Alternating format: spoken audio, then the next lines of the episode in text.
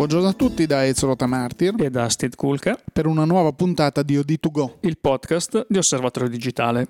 Puntatona del 6 febbraio 2015, amici. Ciao Sted, ciao ascoltatori. Ciao Ezio, buongiorno a tutti. Puntata molto importante perché è successo di tutto. Sì, sono giorni nevosi questi, ma fioccano anche le presentazioni di nuove macchine fotografiche. Esatto, tra un fiocco e l'altro, tra mezzo metro di neve e l'altro, c'è dentro anche qualche presentazione. Ci siamo goduti un attimo di relax dopo il CES di Las Vegas, in attesa di Yokohama, il CP Plus che sarà proprio giovedì prossimo comincerà, e in settimana si sono visti ulteriori annunci dopo qualche cosina che già avevamo intravisto la scorsa settimana. Sì, direi che il sommario di questa settimana è: ragazzi, nuovi prodotti all'orizzonte, punto, perché la puntata sarà dedicata a questi annunci, quindi andiamo subito. E che prodotti, ne abbiamo molto da discutere, quindi andiamo subito con la prossima parte della puntata.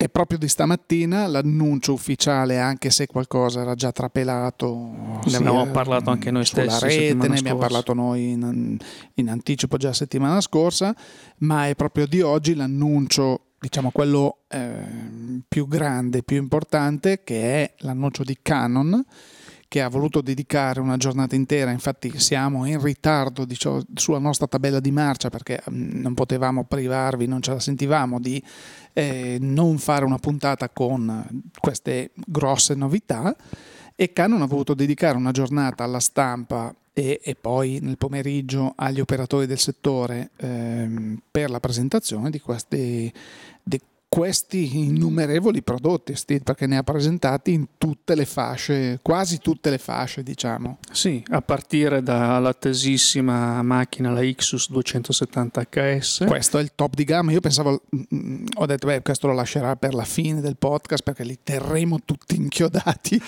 Che è una compattina da 140 grammi, quindi sì. Proprio quando i dati CIPA, che è l'associazione dei produttori giapponesi, i dati CIPA relativi al 2014 ci hanno confermato l'ecatombe del mercato delle compatte, laddove un tempo Canon avrebbe presentato almeno 10 modelli di 20 colori diversi, Canon come tutti gli altri in realtà, perché così era, oggi invece è uscita proprio diciamo come nota a margine. C'è da dire una cosa, che nella politica di Canon, politica che poi vedremo espressa anche nei prossimi mesi, nel futuro, non c'è una chiusura totale nei confronti del mondo entry level, poiché dicono: allora, dato che il mondo delle compatte è stato cannibalizzato dagli smartphone e dagli utenti degli smartphone, cerchiamo di dar loro una possibilità di entrare nel mondo della fotografia tra virgolette vera, fatta, realizzata con strumenti idonei, e quindi non, ovviamente avendo la potenza di fuoco economico che ha Canon, può permettersi di dire: beh, teniamo in catalogo e manteniamo anche queste linee. Quindi sicuramente il fatto di dare una macchinina, una fotocamera che si possa chiamare così, con delle belle caratteristiche più o meno del peso, anzi di uno smartphone, loro ci stanno, insomma. Tra l'altro io ero così abbagliato ancora dal modello precedente che ho detto Ixus 270, invece è la 275. Ecco, infatti. Corriamo a cambiare. Comunque stamattina c'era un collega che aveva proprio una 270 HS e era lì di fianco al suo telefono. Lui aveva ancora un BlackBerry, l'aveva appoggiato sulla sedia, e tra i due oggetti c'era pochissima differenza, quindi. Però almeno ti avvalidi una fotocamera quando fai le foto. Non puoi telefonare, però. Non puoi telefonare, ma non è detto che in futuro non. Comunque abbiamo fin troppo parlato, ci siamo dilungati fin troppo su questa compattina, quando le novità che avrete già avuto modo di vedere sia su Fotoguida sia sulle pagine del comparatore, e sulle pagine social. Però gli annunci importanti sono stati, partendo dal basso, le nuove reflex entry level, cosiddette 750D e 760D. Ne vuoi parlare? Sì, sono due reflex che sostituiscono neanche, perché anche qui Canon ha detto: complementiamo la linea della 700D a distanza di un paio d'anni da quando era uscita la il primo modello. Sono macchine considerate proprio entry level da Canon, ma sono macchine con delle caratteristiche, direi, veramente di tutto rispetto, quindi forse la pressione dal basso innescata dagli smartphone e portata avanti poi da tutta una serie di altri prodotti sta creando l'esigenza nelle case fotografiche di rilasciare dei prodotti di fascia bassa comunque con delle caratteristiche che, voglio dire, quando io ho iniziato a occuparmi di fotografia digitale questa era fantascienza. Infatti. Poi il bello che loro definiscono entry level le 750, la 760, che appunto, come dicevi tu, non vanno momentaneamente a cancellare dal listino la 700D, ma pensavamo andassero a sostituire almeno quella 1200D o quella 100D, ormai presentate anche 2 anni fa, che più o meno, invece assolutamente no, rimangono proprio perché, come nell'offerta delle autovetture, oggi vediamo che un produttore qualsiasi, Mercedes, ha veramente una macchina per ogni esigenza, mentre prima aveva 4-5 linee di vettura, adesso ne ha veramente 20. Allo stesso modo Canon, che come abbiamo parlato di Mercedes, può permettersi di mantenere in vita tante linee e seguirle, frammenta il mercato proprio per dare agli utenti finali uno strumento che sia il loro, cioè tu ti scegli la macchina fotografica che fa per te. Sì, anche perché vedi c'è un motivo molto pratico dietro queste strategie. Nelle macchine obiettivo intercambiabile, alla fine il vero investimento è quello sulle ottiche. Quindi chi comincia con una macchina obiettivo intercambiabile di una casa, poi è molto probabile, non è obbligatorio, ma è molto probabile che prosegua proprio per un fatto di: ma tanto io ho parco ottiche e me lo mantengo. Un investimento, certo. Per cui proporre una macchina per ogni esigenza, per ogni tasca, per ogni voglia fotografica significa intercettare il cliente e poi fondamentalmente tenerselo a vita o più possibile. Queste 750 e 760 che differiscono, come mai c'è stata introdotta questa numerazione, che poi le macchine sono fondamentalmente uguali? Sì, a livello 24 megapixel, parliamo di una macchina comunque con un processore DIGIC 6, con delle capacità video, con una bella macchina. Come dicevi tu, quando abbiamo cominciato anche l'avventura di Osservatorio, queste caratteristiche erano impensabili quasi. Ecco, adesso sono su una macchina entry level. Ma la differenza vera, Sted, qual è? È anche qui nella scelta dell'utente finale. Sì, perché è una scelta, potremmo dire, ergonomica, una scelta di disposizione dei controlli e disponibilità dei controlli, per cui il fotografo che vuole mettere più mano sul proprio scatto sceglierà la 760, chi invece preferisce rimanere alla sicurezza dell'automatismo può stare tranquillamente sulla 750. Le macchine poi per il resto sono uguali, e tra l'altro sono le prime macchine con un Canon con un sensore CMOS da 24 megapixel, quindi sono macchine... Signore sensori. Assolutamente sì.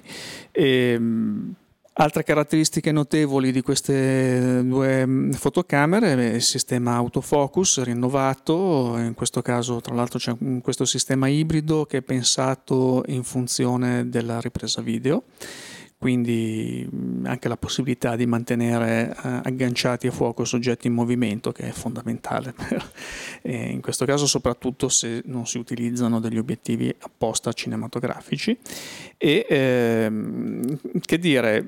sono macchine che un tempo assolutamente non avremmo mai definito come entry level. Assolutamente. La cosa buffa, se vuoi, è che la stessa macchina, lo stesso progetto fondamentalmente, reso compatto e diventato una mirrorless, che è la M3, la EOS M3, Canon non lo propone come una macchina entry level, bensì come una macchina per enthusiast, cioè per gli appassionati già di una certa pro, ecco. Sì. La M3, che è la terza incarnazione del progetto mirrorless finora poco fortunato di Canon, mal riuscito, nel senso che abbiamo avuto modo di provare la EOS M quando arrivò in Italia e eravamo veramente in grandissima difficoltà, perché utilizzando ottiche EOS, ottiche EF di serie L, quindi quelle professionali molto luminose, che montate su una reflex normale fanno faville, montate sulla EOS M sembrava che ci fosse qualcosa di rotto, non si riusciva a mettere a fuoco, la lentezza della messa a fuoco, l'imprecisione, cioè era proprio un prodotto, un progetto che sembrava realizzato per dire eccoci qua anche noi nel mondo delle mirrorless, al punto che era andato così male nei mercati europei e americani che quando hanno, perché non è che passano dalla EOS M alla EOS M3 così, c'è stata una EOS M2 che non si è vista né in Europa né negli Stati Uniti, con la quale hanno fatto un po' di fine tuning per arrivare poi a questo modello, cioè quindi rivedere un attimo la messa a fuoco e così via. Questo modello sembra quello giusto. Finalmente Canon esce con una mirrorless capace di sfruttare le ottiche oltre che le EFM, quelle sue specifiche, anche con un anello adattatore, quelle della serie appunto EF. Sì, anche qui è lo stesso progetto, dicevamo, della 750-760, quindi 24, CMOS 24,2 megapixel, DIGIC 6, stesso sistema autofocus, quindi una reflex tascabile, esatto, che è quello che è il motivo per cui poi molti passano alle mirrorless, esatto, in realtà, esatto. Non c'è mirino, anche in questo caso come è sempre stato fino adesso il mirino è opzionale esterno, mirino elettronico, però molto bello. Poi c'è la grande novità dello schermo LCD da 3 pollici che è ribaltabile orientabile sia verso l'alto che verso il basso, quindi permette di fare le foto in posizione un po' scomoda, guardando attraverso, cioè girando lo schermo. Questa è una cosa comoda, anche perché tra le novità dell'EOS M3 c'è la possibilità di, con questa nuova applicazione rilasciata oggi da Canon per iOS e Android, di pilotare dallo smartphone la macchina. Ormai ce l'hanno tutti questo tipo di applicazione, quindi tu da remoto piloti, metti a fuoco, cambi lo zoom, diciamo, e un po' di cose, controlli la macchina da remoto, quindi questa è una cosa comoda. Cosa che ovviamente si trova anche nella 750-760 insieme all'NFC, che è il Near Field Communication.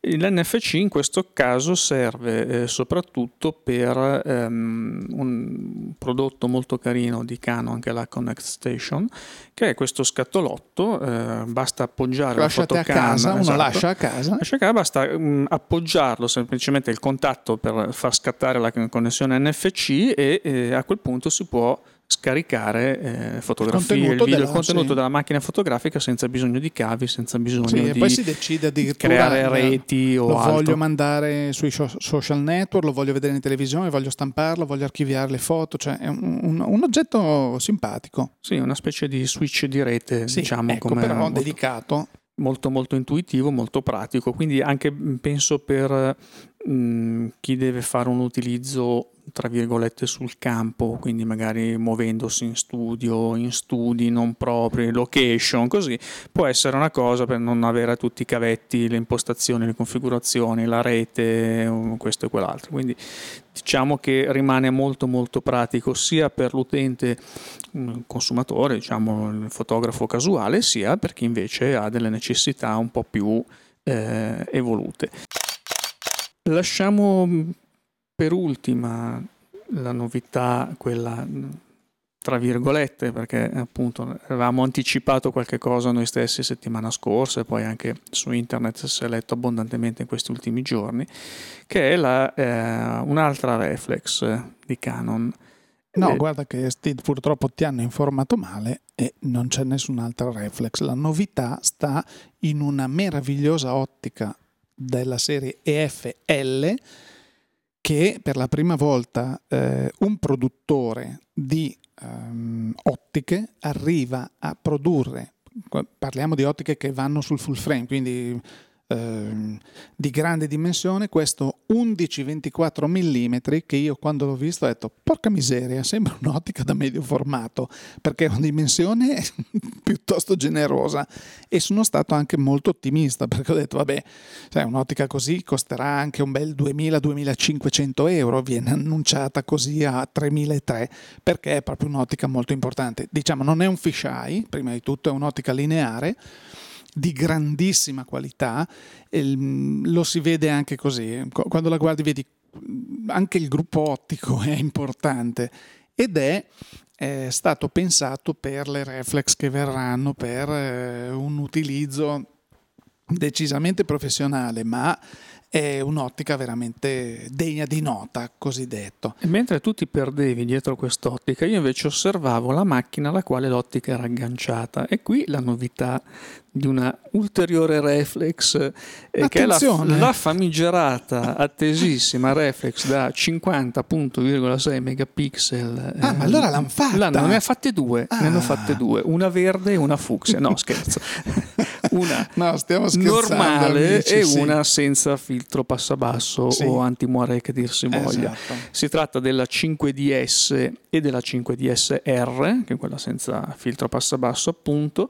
Ed è una fotocamera full frame, come ovviamente una serie 5D ci si aspetterebbe, e c'è questo importante salto di risoluzione e di conseguenza di densità di pixel nel sensore, che diciamo spalanca un mondo totalmente nuovo di possibilità, ma anche di vincoli, di attenzioni, di necessità di, per esempio, avere ottiche di alta qualità come quella di cui abbiamo parlato poc'anzi. A tal proposito abbiamo chiesto una carrellata, un commento veloce a Allegra Lucarelli, che è la product specialist del settore imaging di Canon, che così ci racconta, dalla quale ci siamo fatti raccontare due cose. Siamo con Allegra Lucarelli di Canon, Product Specialist dell'Imaging. Oggi è giornata importante, ci sono un sacco di novità.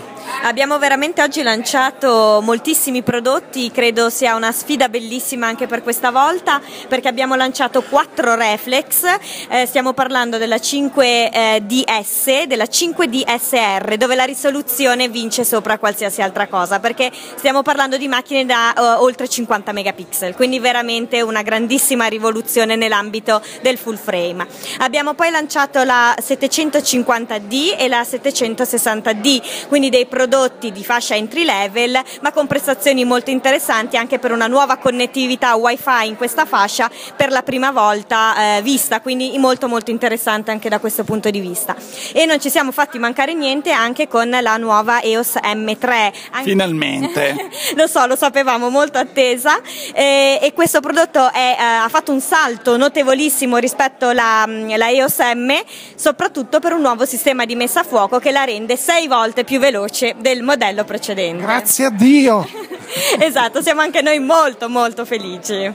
Queste nuove entry level andranno in qualche modo a sostituire le entry level attuali, o le 1200, la 100 resteranno? No, restano assolutamente, al momento comunque resterà assolutamente anche la 700D, quindi la sorella, quindi la gamma per ora è completa. Diciamo che restano, vanno a integrare, voi le chiamate entry level, ma un entry level evoluto. Assolutamente, anche solo per il corpo, per lo schermo, per la tipologia di pulsanti, di funzioni, vanno a completare quella che è la gamma entry level. Domanda da $1 milione o di euro. Con le nuove 5DS, 5DSR che spingono la risoluzione così in avanti, le ottiche a questo punto come risponderanno? Questa è una bellissima domanda, molto intelligente, bisognerà essere dei bravissimi fotografi, nel senso che le ottiche sicuramente daranno tutta la loro espressione nella loro forma, quindi speriamo che lavorino al meglio. Abbiamo anche lanciato oggi l'11-24, quindi leader nel mercato del super grandangolare, ovviamente non è un'ottica fisheye, è un'ottica lineare, quindi diciamo che lanciamo un'innovazione in questo ambito, nuove foto mai viste e potute scattare precedentemente, quindi una nuova sfida anche in questo ambito. Allegra, grazie mille, parleremo per ore e ore. Per questa cosa ti invitiamo a partecipare al nostro podcast prossimamente, in modo che così possiamo dar sfogo a tutte le domande dei nostri ascoltatori e dei nostri lettori. Grazie ancora. Grazie mille, non vedo l'ora, a presto. Benissimo, allora Allegra, che tra l'altro abbiamo invitato prossimamente a partecipare vivo live, come si diceva una volta, al nostro podcast, e da subito vi invitiamo a mandarci delle domande che avete così sul mondo delle reflex e degli altri prodotti Canon, in modo che così noi, quando ci sarà Allegra, potremo girarle direttamente a lei e farci rispondere. Sì, aiutateci a costruire la graticola, questo esatto. Messaggio è così. Molto bene. No, come diceva lei, la 5DS o la 5DSR, che assolutamente non vanno a sostituire la 5D Mark III, ma vanno a integrare questa famiglia 5D, che forse, non so, più si adatta alla fotografia ad alta risoluzione, di grande contenuto e di grande precisione, per chi ha bisogno di fare cartellonistica, moda, ritratti in alta definizione, architettura. Ecco, parliamo di qualcosa che non è la fotografia sportiva, intendiamoci, nonostante sia una macchina che con i suoi 50,6 megapixel fa 5 frame al secondo di scatto a raffica, che non è poco. Dobbiamo rapportare questa raffica alle medio formato, perché qui stiamo parlando di dimensioni, di immagini piuttosto importanti. Sono macchine che incorporano le funzionalità video, ma non sono nate e concepite per un uso, come può essere invece la 5D Mark III, che ha visto l'evolversi delle capacità video della Mark II, che fu la prima reflex capace di girare in Full HD col sensore pieno, bla bla bla, è stata la prima, insomma. E quindi adesso non ci resta che vedere un po' anche di provarle quando arriveranno, quando saranno disponibili, ma sicuramente è un gran bel passo avanti. Sì, per molti ma non per tutti, come diceva la pubblicità, perché sono macchine che a questo livello non perdonano, quindi bisogna sotto tutti i punti di vista. Chi ha avuto modo di provare per esempio le Nikon 800-810 sa di che cosa stiamo parlando. E lì eravamo a 36 megapixel, quindi qui certi elementi risultano ulteriormente amplificati, quindi scattare non sotto certi tempi, non utilizzare ottiche se non di un certo tipo, e insomma tutta una serie di cose. Diciamo che torna a essere molto interessante quella funzione che siamo abituati a trovare nelle fotocamere Canon, che è l'MRO e l'SRO, quindi sono praticamente per lo scatto a risoluzioni inferiori utilizzando la tecnica del pixel binning, tecnica che, se volete approfondire, potete trovare sulle pagine di Osservatorio Digitale nella sezione tecnologie, e a questo punto si possono ottenere delle fotografie, degli scatti a 24 o 12 megapixel virtualmente prive di rumore, e quindi con una risoluzione sufficiente anche a un uso professionale, anche se magari uno non compra una fotocamera da 50 megapixel per poi produrre lo scatto da 24. Ecco, però diciamo che c'è anche la possibilità data dal software di fare una sorta di downsizing, loro lo chiamano crop 1,3, 1,6, che tipicamente sono quelli dell'APS-C, o anzi rispettivamente dell'APS-H e dell'APS-C. Sono delle dimensioni inferiori che però scattano in JPEG, dicevamo, Sted, questo tipo di risoluzione. Quindi se hai bisogno di fare delle cose un pochino più veloci, un pochino più andanti, c'è anche questa possibilità di fare delle foto un po' così immediate. La cosa che rispetto alle previsioni, quello che avevamo parlato la scorsa settimana, che mi ha un po' stupito, devo dirti, di questa macchina, è il fatto che vengono utilizzati 2 processori DIGIC 6, quando io mi sarei aspettato su una macchina di questo tipo almeno un DIGIC 6 più, DIGIC 7, proprio perché non si tratta semplicemente di raddoppiare la banda di dati trasferiti rispetto a un 24 o 25 megapixel, quanto proprio la superiore densità di pixel sul sensore introduce una serie di problematiche a livello di rumore, di crosstalk, di interferenze, di tante altre, di micromosso per esempio, tante altre cose che non mi sarei aspettato anche un paio di DIGIC 6 riuscissero invece a gestire. Invece pare che il DIGIC 6 sia così potente tanto da... così, oppure non ce l'hanno detto e l'hanno pompato di nascosto. O magari era pompato fin dall'inizio, era pompato non ce l'hanno detto. Esatto, ne usavano uno, adesso con due. Come il discorso delle ottiche, è da un po' di tempo che Canon sta presentando delle ottiche di serie alta qualità. Esatto. E a questo punto, diciamo, tutti i tasselli vanno al loro posto.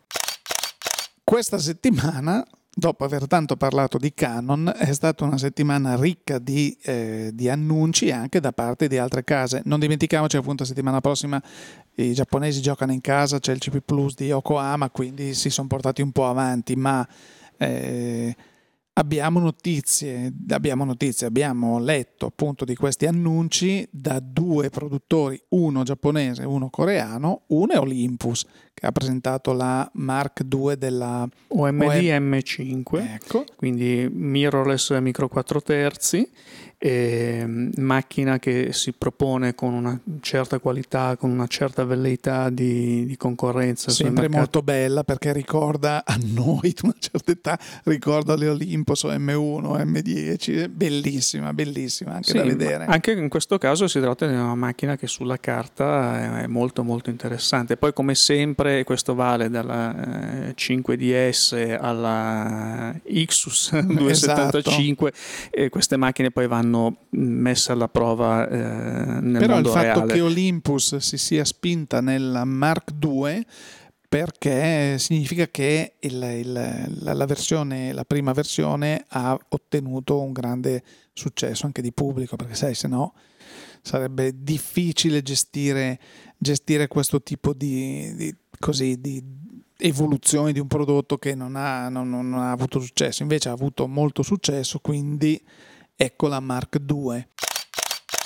Al di là delle mirrorless, però, rimaniamo sempre in casa Olympus. C'è un'altra novità, bella. Esatto, che è stata qui un po' più preannunciata in realtà, anche perché inizialmente sarà destinata al solo mercato giapponese, vedremo se poi arriverà qui da noi. Ma si tratta di Olympus Air, che praticamente è un modulo. Esattamente il concetto è lo stesso delle Sony QX e delle Kodak sì. Anche questi moduli, questi barilotti che sono delle fotocamere complete, semplicemente in un obiettivo praticamente controllabili da smartphone, quindi molto compatte. Ripetiamo, sono macchine che permettono anche di approcciare la fotografia in un modo totalmente diverso da quello convenzionale, quindi hanno avuto un grosso successo quando sono stati presentati ormai 2 anni e mezzo fa da Sony le prime incarnazioni di questi prodotti, e adesso anche Olympus, sempre con un micro 4/3, si tratta di 16 megapixel, un sensore MOS e un sistema autofocus a 81 punti, quindi direi anche qui teoricamente molto validi, promette delle buone performance, e 147 grammi, quindi il peso praticamente di una compattina. Sì, ideale, perché comunque te lo tieni in tasca e quando vuoi qualcosa di più lo colleghi al tuo smartphone e sei in grado di portare a casa delle fotografie di un certo tipo. Olympus poi non ha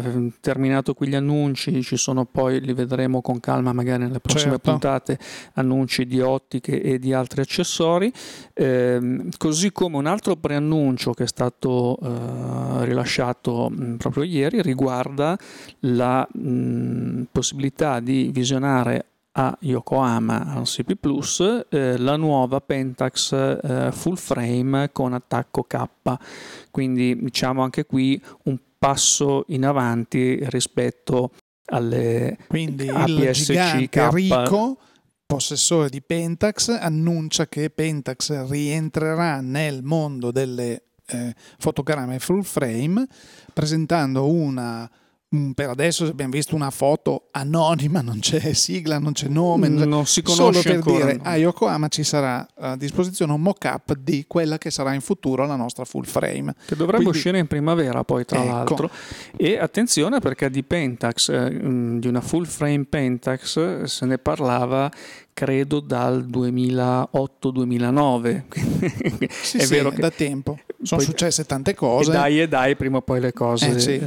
Beh, questo farà sicuramente contenti tutti gli aficionados Pentax. Sì, anche perché devo dire che l'esperienza che ne abbiamo fatto con le APS-C Pentax attacco K sono di macchine di ottima qualità, è vero. Nulla di pazzescamente innovativo, nel senso che magari arrivano un po' dopo con le tecnologie che altri hanno già esplorato da tempo, ma forse proprio per questo motivo sono anche ottimizzate, cioè, difficilmente queste macchine sono incappate in problemi come è capitato invece ad altri che per la fretta magari di uscire infatti, non sempre tutte le ciambelle a casa dei grossi problemi. Invece Sted, attraversando a nostro rischio e pericolo il mare dove da Pyongyang ogni tanto lanciano dei missili per vedere, dato che ce li hanno, per vedere come funzionano, andiamo dal Giappone, in questo Mar di Cina, Mar di Giappone, dipende da come lo si guarda, andiamo in Corea del Sud a vedere che cosa ha proposto il produttore principe di questo paese, cioè Samsung. Sì, o il principe di questo paese, perché Samsung sappiamo che è di proprietà governativa. Esatto, la maggior parte delle azioni. Sì. Anche qui, come è stata confermata la voce di corridoio di cui parlavamo la scorsa settimana, Samsung NX500, di nuovo una mirrorless in questo caso, con 28 megapixel di risoluzione e capacità di registrazione video 4K. Tra l'altro ha praticamente mutua questa mirrorless, mutua gran parte delle funzionalità dalla top di gamma, la NX1, quindi un corpo più leggero, più compatto, con la possibilità di utilizzare le ottiche intercambiabili, e un bel prodotto. Quindi vuol dire che anche Samsung si sta muovendo in una direzione dove si sta elevando sempre di più la qualità del prodotto offerto, o meglio, si sta andando verso un livello più alto, non di qualità, perché sono sempre stati di qualità, ma un livello di utilizzo diverso, Sted, una cosa dei prodotti che sono sempre più così dedicati a un pubblico che diventa più esperto e più esigente. Sì, qui abbiamo un sensore APS-C 28 megapixel. Così come adesso ripensavo all'Olympus, l'OMD EM5 Mark II. Sì, ecco, magari dovrò lavorare un po' sui nomi sì. Ogni tanto veramente pazzesco. Ma questa mirrorless ha una caratteristica molto interessante. Allora, nasce come fotocamera 16 megapixel, quindi ha un sensore a 16 megapixel. Stiamo parlando dell'Olympus. Perfetto. Torniamo un attimino indietro. Sì. Però ha questa modalità per la quale vengono fatti 8 scatti sequenziali e vengono combinati insieme per ottenere una singola immagine da 40 megapixel. Mi ricorda qualcos'altro, Sted? Mi ricorda una multishot di una marca un tempo svedese, che partì con questa cosa, dice non vi bastano 50 megapixel, vi diamo la 200, e come fate le 200 con il multishot, esattamente con questa bravissima tecnologia multishot, sì, che avevamo visto, tu ti stai riferendo a Hasselblad, esatto, e che in questo caso Olympus ha reso possibile grazie anche a un sistema di stabilizzazione su 5 assi che è un po' il suo cavallo di battaglia, e qui è stato ulteriormente messo a punto. Il produttore promette addirittura un recupero di 5 stop, quindi siamo a livelli abbastanza importanti, direi, come performance. E proprio grazie a questo, perché chiaramente lo scatto sequenziale deve essere il più possibile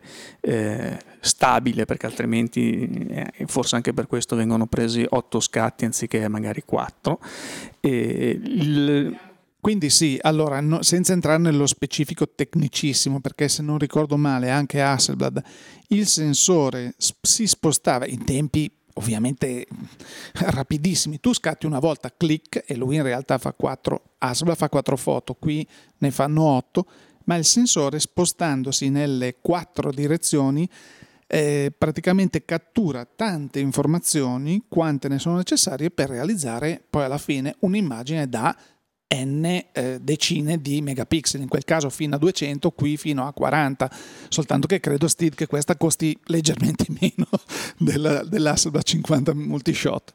Ecco, io non vorrei solo una cosa, parlando di Olympus, parlando di Samsung, parlando di Canon, mettiamoci dentro anche l'810 di Nikon. Non vorrei che qui stesse ripartendo un'altra volta la guerra dei megapixel, perché veramente non ne possiamo più. No, ma non credo, nel senso che penso che vengano utilizzati in un'altra maniera. Un tempo, se ti ricordi, Sted, passava una settimana e c'era un nuovo prodotto. Ah, noi siamo a 16,1, 3 settimane dopo noi 16,2 e mezzo, 17. Adesso questa cosa non c'è più, tipo Canon si è stabilizzata anche con le top di gamma, si è stabilizzata intorno ai 22-24 punto. Nikon ha la 810 a 36 megapixel, come adesso Canon ha la 5DS a 50, però le macchine professionali, la stessa 1DX è ferma a 22 megapixel, 20 megapixel, cioè questo più o meno è il giro. Qui diciamo che forse i megapixel servono per così dar modo a tutte le funzionalità che ci sono implementate in queste macchine di realizzare qualcosa magari più stabile, più nitido, più cioè non è più guarda che con questi megapixel puoi stampare una foto che è grande come la facciata di casa tua, non è più quello. No, anche perché vedi, un tempo c'era comunque un margine di crescita. Aumentavano i megapixel, perfetto. Diciamo che tutto il sistema fotografico era fatto in modo da poter accettare anche un raddoppio dei megapixel da 8 a 16 o certo, 20-24. Certo. Adesso mi sembra che qui andiamo un pochino a toccare i limiti, perché ricordiamoci che non è che i megapixel possono andare avanti all'infinito, no. Si arriva a un certo punto per cui la matematica ci dice che l'ottica non risolve più, per esempio poi lo stesso sensore dopo un po' devi ingrandire il sensore, allora cominciano a cambiare degli altri parametri che nelle macchine così compatte non ci stanno più, e via dicendo. Facciamo conto che per esempio nel settore del medio formato viene calcolato il limite di risoluzione di quei grandi obiettivi che ci sono in quel segmento di fotocamere, su una risoluzione ipotetica di un 120-125 megapixel. Quindi poi diciamo che le cose non sono mai lineari, quindi non è che si può fare un rapporto diretto, però quando mi dicono una full frame 50 megapixel dico ci stiamo avvicinando, e questo rende tutto molto più difficile, molto più costoso, finché poi dopo si arriva veramente a dire ma io ho una macchina stupenda ma non riesco, quello che una volta non veniva quasi considerato, che il fenomeno del micromosso, che è qualcosa con cui conviviamo tutti senza problemi, saperlo, insomma, a parte i puristi che poi si confrontano su Facebook, esatto, su queste cose ma qui il micromosso tu lo vedi, perché hai un'immagine di quasi 9000 pixel di risoluzione orizzontale e quindi automaticamente lo vedi, anche se poi dopo quando tu la fotografia la riporti a delle dimensioni più umane, più visibili, stampabili o visibili anche sul computer, su uno schermo normale non lo vedi più, ma sai che c'è, e questo ti lascia un pochino con l'amaro in bocca. Sai anche una cosa, per esempio, che sì, hai ragione, ma mi viene in mente il fatto che se tu scatti quando scattavi con le Hasselblad da 40, 39, 40 megapixel dicevi vabbè, ma cosa ti serve? Però se io faccio un crop, la mia immagine ritagliata mantiene sempre un livello di dettaglio incredibile. Qui siamo allo stesso livello, infatti se tu prendi 50 megapixel poi croppi un'immagine in una parte, quando la ingrandisci dici, beh però cioè stai sempre lavorando con un contenuto di grande risoluzione. E poi facciamo in fretta, Sted, perché il CP Plus è qui dietro l'angolo e poi nei prossimi mesi vediamo che cosa succederà sul mercato. Non dimentichiamoci che è una cosa di 2 o 3 anni fa l'annuncio di Canon, che forse a un CES di Las Vegas disse così incidentalmente: ecco qui un sensore da 120 megapixel. Non lo usiamo, però l'abbiamo realizzato, quindi per dare al mercato un'idea, noi sappiamo fare anche queste cose.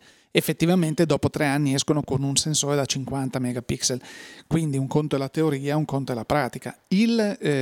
Quando prima scherzavamo parlando dell'ottica 11-24, che ragazzi quando la vedrete dal vivo direte ma che cos'è questo? Che sembra un fisciaione, invece è un'ottica lineare, uno zoom 11 mm, nitidissimo, bellissimo, ma grossissimo, cioè rispetto anche alle ottiche L che sono generose, questo è veramente importante. Quindi ti viene da pensare, come quello che stavi dicendo tu prima, che Canon si stia muovendo anche in quella direzione, cioè va bene il 50 megapixel, va bene la risoluzione estrema, ma andiamo a pompare un pochino anche gli obiettivi, perché se no lì casca l'asino, capito? Non puoi usare un'ottica di quelle base con una macchina così, perché non esiste, insomma. No, quello è un po' il punto debole, perché poi chiaramente abbiamo detto aumentano la dimensione dei file, ok, si può prendere un hard disk più grande, schede di memoria quello più capaci, quelli si trovano, sì. Computer più veloci si trovano, sì. E le ottiche si devono poter trovare. Però vedi, Sted, ancora una volta stiamo parlando di prodotti che si rivolgono a una fascia ben precisa di, a mio avviso, professionisti o super amatori, super evoluti, perché comunque ci siamo così dimenticati di dire una cosa: quando oggi una 5D Mark III di listino costa 2.500-2.600 euro, poi si trova a meno, però solo corpo, con un'ottica buona stai spendendo 4.000 euro e ti sei portato a casa un corredo, un kit di tutto rispetto. Qui parliamo di macchine che vengono annunciate con un prezzo base intorno ai 4.000 euro, solo corpo. L'obiettivo di cui parlavamo prima, l'idea di prezzo è intorno ai 3.300 euro, quindi già corpo macchina obiettivo sei a 7.300 euro, non è esattamente per tutte le tasche. Andiamo oltre anche a quello che è il discorso di una 1DX o una D4S Nikon, cioè macchine da 5-6.000 euro. No, anche perché a quel punto dici attenzione, perché dopo la soglia dei 10.000 euro rientrano in gioco le medio formato. Magari non a 50 megapixel, però no. Lì diciamo che non tutto si possono confrontare direttamente i megapixel del 35 mm con medio formato. Quindi, però magari di tutto questo avremo modo di parlare prossimamente, magari anche con Allegra, certo. Quando sarà nostra ospite qui nel podcast, quindi mandate le domande via mail, via Facebook, dove vi pare. Io direi che anche questa settimana puntatona e non andiamo troppo lunghi, perché abbiamo sforato il nostro limite autoimposto. Vi aspettiamo innanzitutto su Osservatorio Digitale, perché in settimana uscirà il nuovo numero. Vi aspettiamo sulle pagine social di Osservatorio Digitale, di Fotoguida, OD2GO, che prosegue imperterrita la marcia. Grazie anche a voi, a quelli di voi che mandano le immagini, che poi noi pubblichiamo prontamente, quelle più significative. Allora, non ce ne vogliate, riceviamo tante immagini, poi alcune effettivamente non sono poi così tridimensionali come dovrebbero essere, quindi così provateci di nuovo, non abbiamo dei pregiudizi. E poi ecco, su Fotoguida hai già detto ci sono tutte le novità, sì, soprattutto nel comparatore potete trovare tutte le caratteristiche tecniche, tutto quello che occorre per confrontare le macchine appena uscite con le macchine che già possedete, con quelle che avete posseduto, c'è veramente di tutto e di più. Quelle che possedrete non ci siamo. E invece OD2GO, il nostro podcast, vi aspetta a questo punto la prossima settimana, venerdì 13. Ahia. Questo mese lo faremo giovedì o sabato, allora, per i più scaramantici. Vabbè, vedremo se saremo okay. Alle soglie di San Valentino, quindi parleremo di compattine rosse e fucsia, perché quelle con i cuoricini quasi tutti i produttori ogni anno ci riempiono di comunicati di queste compattine. Questa non è mica tanto, però non le ho viste arrivare, però, okay. Ormai finiscono lo spam. Va bene. Tagliamo qui perché sennò ci tirano le orecchie. Quindi anche questa settimana abbiamo detto tutto quello che è anche di più che volevamo dirvi, e da Sted Kulka e da Ezio Rotamartir. Grazie per l'ascolto e a risentirci.